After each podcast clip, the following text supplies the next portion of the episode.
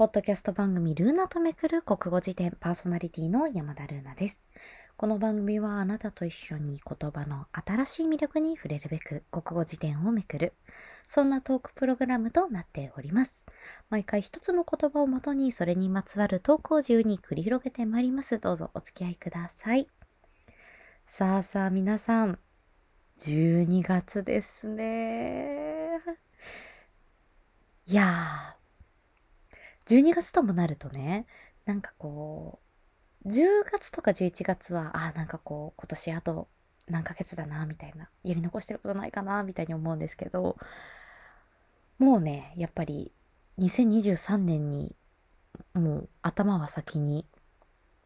突入したっていうような感じがあります。もちろん本当に年末ね、ありがたいことにお仕事も忙しくさせていただいてるので、まだまだまだやらなきゃいけないことはあるんですけど、まあそれよりもちょっともう気持ちは浮かれてて、来年何しようかなとか、どんなことやってみようかなみたいな風にね、あの、うん。12月入ってからもうワクワクワクと考えているところなんですが、はい。今日ね、まあ選ぶ言葉なんですけど、せっかくなのでっていうところで、あの、こちらを選びました。もう先に発表しちゃおうかな。えー、今回ご紹介する言葉は、師走油です。はい、ちょっとね、意味をお伝えする前になんですけど、皆さんどうですか？ちょっと師走とか言うんじゃないの？みたいに思いませんでした？師走油っていうね、言葉を今日はご紹介、後ほどご紹介するんですが、まあそもそもね、師走ってまあ皆さんご存知だと思います。あのー、12月の旧暦での名称を師走って言いますよね。あの、師、師匠の師が走ると書いて師走なんですけど、まあ、あの、どうしてそういうふうに呼ばれるようになったかっていうと、本当にその、えー、何ですか？漢字の通り、時期通り、あのー、し、お尚さん？なんかこう、師匠っていうんですかね？あのー、でさえ、なんかいつもこう、ゆったり、こう、今日読んでる、そういうお尚さんでさえ、もうあまりの忙しさにこう走り回ってるっていう様子から、この師走っていうね、言葉ができたと言われています。まあ、やっぱり日本特にね、この年末年始12月末、そして1月のお正月っていうのが、本当にまあ家族が集まったりね、大掃除をしたりね、忙しい時期なので、まあ本当に師走って、あの、まさにというか、昔も今も変わらないんだなというふうに思うところなんですが、そう。で、この師走っていう言葉ね、改めて、まあちょっと他の言い方とかあるかなって調べてみたり実際、あの、春待ち月とか言いますよね。春待つ月。1月が新春なのでね。春待ち月とかも言うんですけど、まあそう、師走を改めてちょっと調べてた時に私びっくりしたんですよ。個人開いて。師走ってね、師走にこ、師走から続く言葉がいっぱいあるの。師走狐とか、師走ビクに、師走坊主。なんか、ああ、そんないっぱいありますよ。師走祭り、師走浪人とかね。面白いなぁと思って。で、まあその中の師走油なんですが、はい、意味がですね、お待たせしました。意味が、えー、広辞苑1493ペーページから、師走に油をこぼすこと、火にたたられるとして、こぼした人に水を浴びせる習俗があった、習わしがあったっていうことなんですね。あの、私初めて知ったので面白いなと思って、師走油。皆さん聞いたことありました？そんな習わしがあったっていうことも私はちょっと、あの、知らなかったので、へえと思ったんですけど、まあ、やっぱり、あの火にたたられるっていうのがね、あの、すごい怖いですよね。あの、昔なので特にそんなちょっとこう油こぼしたぐらいでね水かけられてたらたまったもんじゃないぐらい寒かったと思うんですけど、まあ、それでもちゃんとかけてもらわなきゃいけないぐらいその火にたたられるっていうのことが当時の人にとってもとても怖いことだったんじゃないかなというふうに想像してでそういえばあのやっぱりね12月に入るとあの火の用心マッチ一本火事のもとってねやりますよね。私も小さい時小学校のこう学区回るみたいなのやった覚えがあります。あのこのなので師走油っていうこともやっぱり火事に気をつけようねみたいなところから来てるんじゃないかなというふうに思ってちょっとそういう裏が取れてないので 想像ですけどあのそうそうそれで火の用心を思い出したんですよね。でね私あの話したことあるかな？落語が好きなんですよ。あのまあごめんなさいファンって言えるほどねあんまり詳しくないんですけどまあ寄席をね聞きに行ったりまあちょっと落語の公演があったら行ったり今月も落語行く予定あるんですがそう落語好きでね。でちょうど1年前の12月にあのその時も落語の公演聞きに行っていたんですけど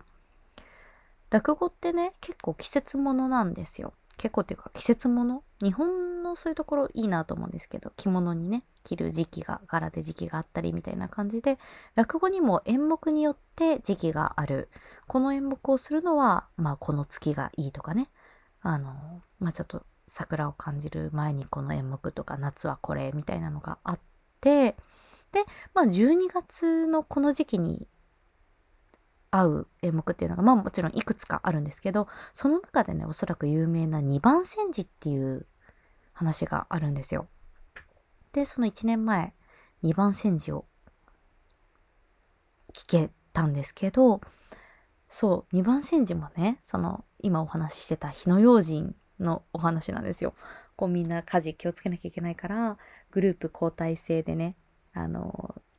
A 班と B 班と、まあ、A 班と B 班みたいなことはもちろん そんな言い方じゃない1班と2班とね分かれて火の用心に回るみたいなお話をするお話なんですけどそれをねこの師走油っていうのでその演目をね思い出したんです。あのー、多分あのぐらいのあの話に出てくるような時代の人たちがこういう習わしを作って油こぼした人に実際水かけてたんじゃないかなと思うんですけど。ちょっと脱線して2番煎じの話していいですか？あの2番煎じねあのお聞きになったことある人いらっしゃいますかね？その1班と2班と交代で行ってその待ってるその片方がね言ってるのを待つ空間の話が主にあるやるそこの話をするんですけど特にこの話の見せ場というかねあの私あの古今亭新潮師匠とかすごく好きなんですけどはいあの方のこう話とかも聞いてて本当に印象的なのがその待ってる間に隠れて獅子鍋？イノシシ鍋？あの肉のね鍋を食べるっていうシーンがあるんですよ。でもそれが本当にザ落語家というかイメージする。ザ落語家というかこうハフハフと鍋をねこう食べるっていうシーンが2番煎じのもう本当に見せ場見どころなんですが。あれねえほんと元祖飯テロというか。そう元祖飯テロですよ。もうあんなの上手に美味しそうだなって思わせるような食べ方をしてもう見てるとねよだれが出てきちゃうぐらいな。ちょっとやってみましょうか。あのセリフ覚えてないですけどちょっとその食べるシーンね。じゃどんな感じか。こ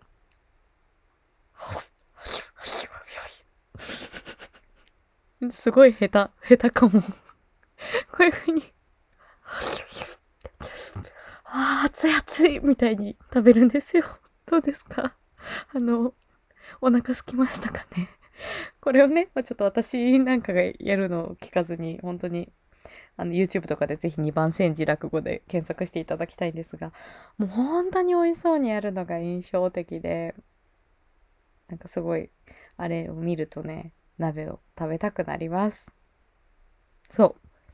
おそらくそんな時代に生まれたこの師走油という言葉ね面白いなと思って今回ご紹介した次第です。今でもね、まあ、やっぱりこんな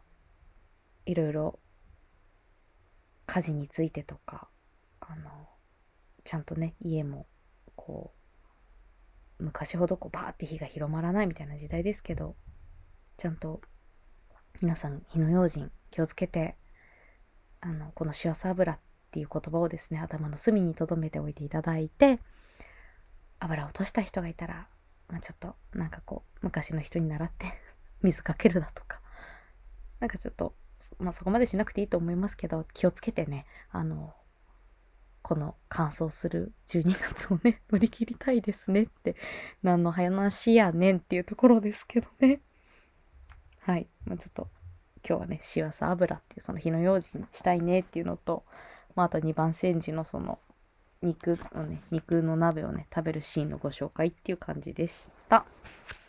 師走なんとかっていう言葉こんなにあるのちょっと意外じゃないですか？面白いですよね。私ちょっとさっきパラーと見ててこの師走浪人も面白いなと思って。師走浪人の意味はね落ちぶれて姿のやつれている浪人っていう意味なんですって。なんかやっぱり12月にねそういう人そういう人というかなんかちょっとこう大丈夫みたいな人ってやっぱりあの目につくというかあの心配になりますよね。まあ本当に皆さんにとっても目が回るほど忙しい12月この幸せなんじゃないかなと思いますけどどうかどうか体調に気をつけてそして火にも気をつけてあのまあ、みんなね幸せな新年を迎えられるように、まあ、まだ12月の初めですけど先に祈っておきます。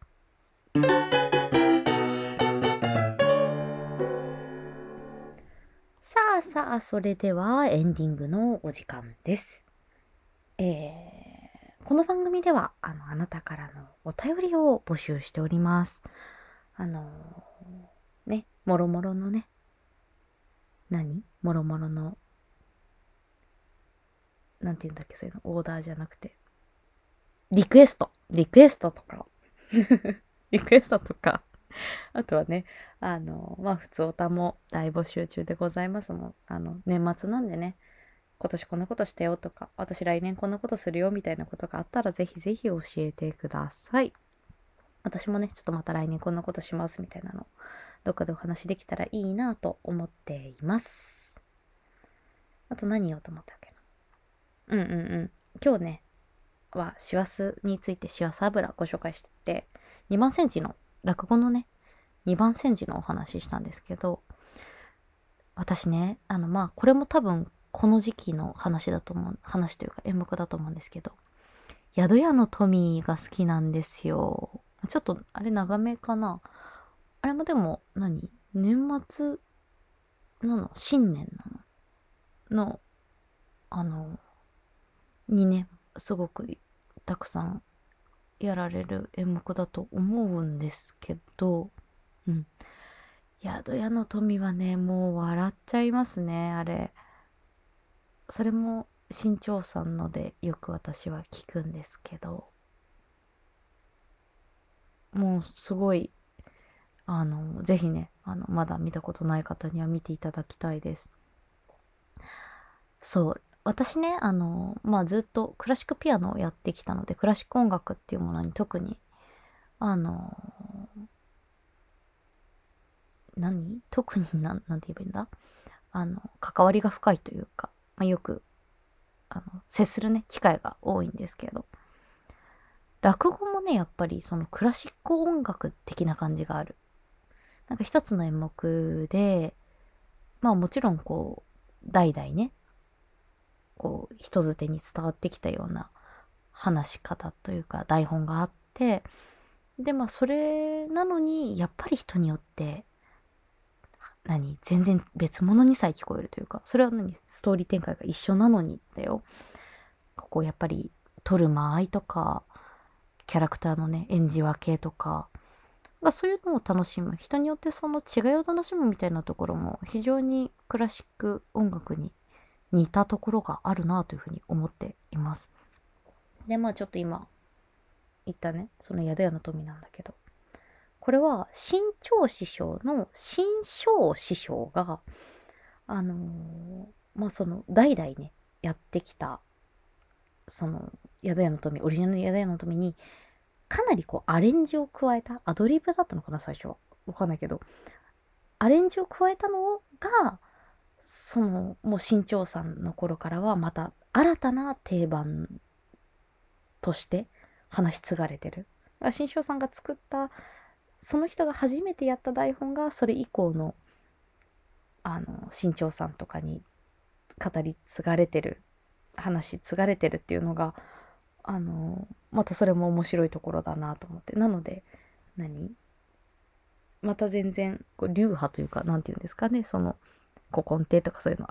が違うとまた全然違う感じにねまとまってたりみたいなのがすごく面白いし見どころの一つなんじゃないかなと思っています。皆さんよかったらこの機会にねこの年末らしい新年らしい二番煎じとねあの宿屋の富とかねぜひぜひ YouTube にたくさんあるのでご覧いただけたらなと思います。そう私もさっきちょっと言ったみたいに落語のね公演今月聞きに行く予定があるのでもう本当に楽しみですね。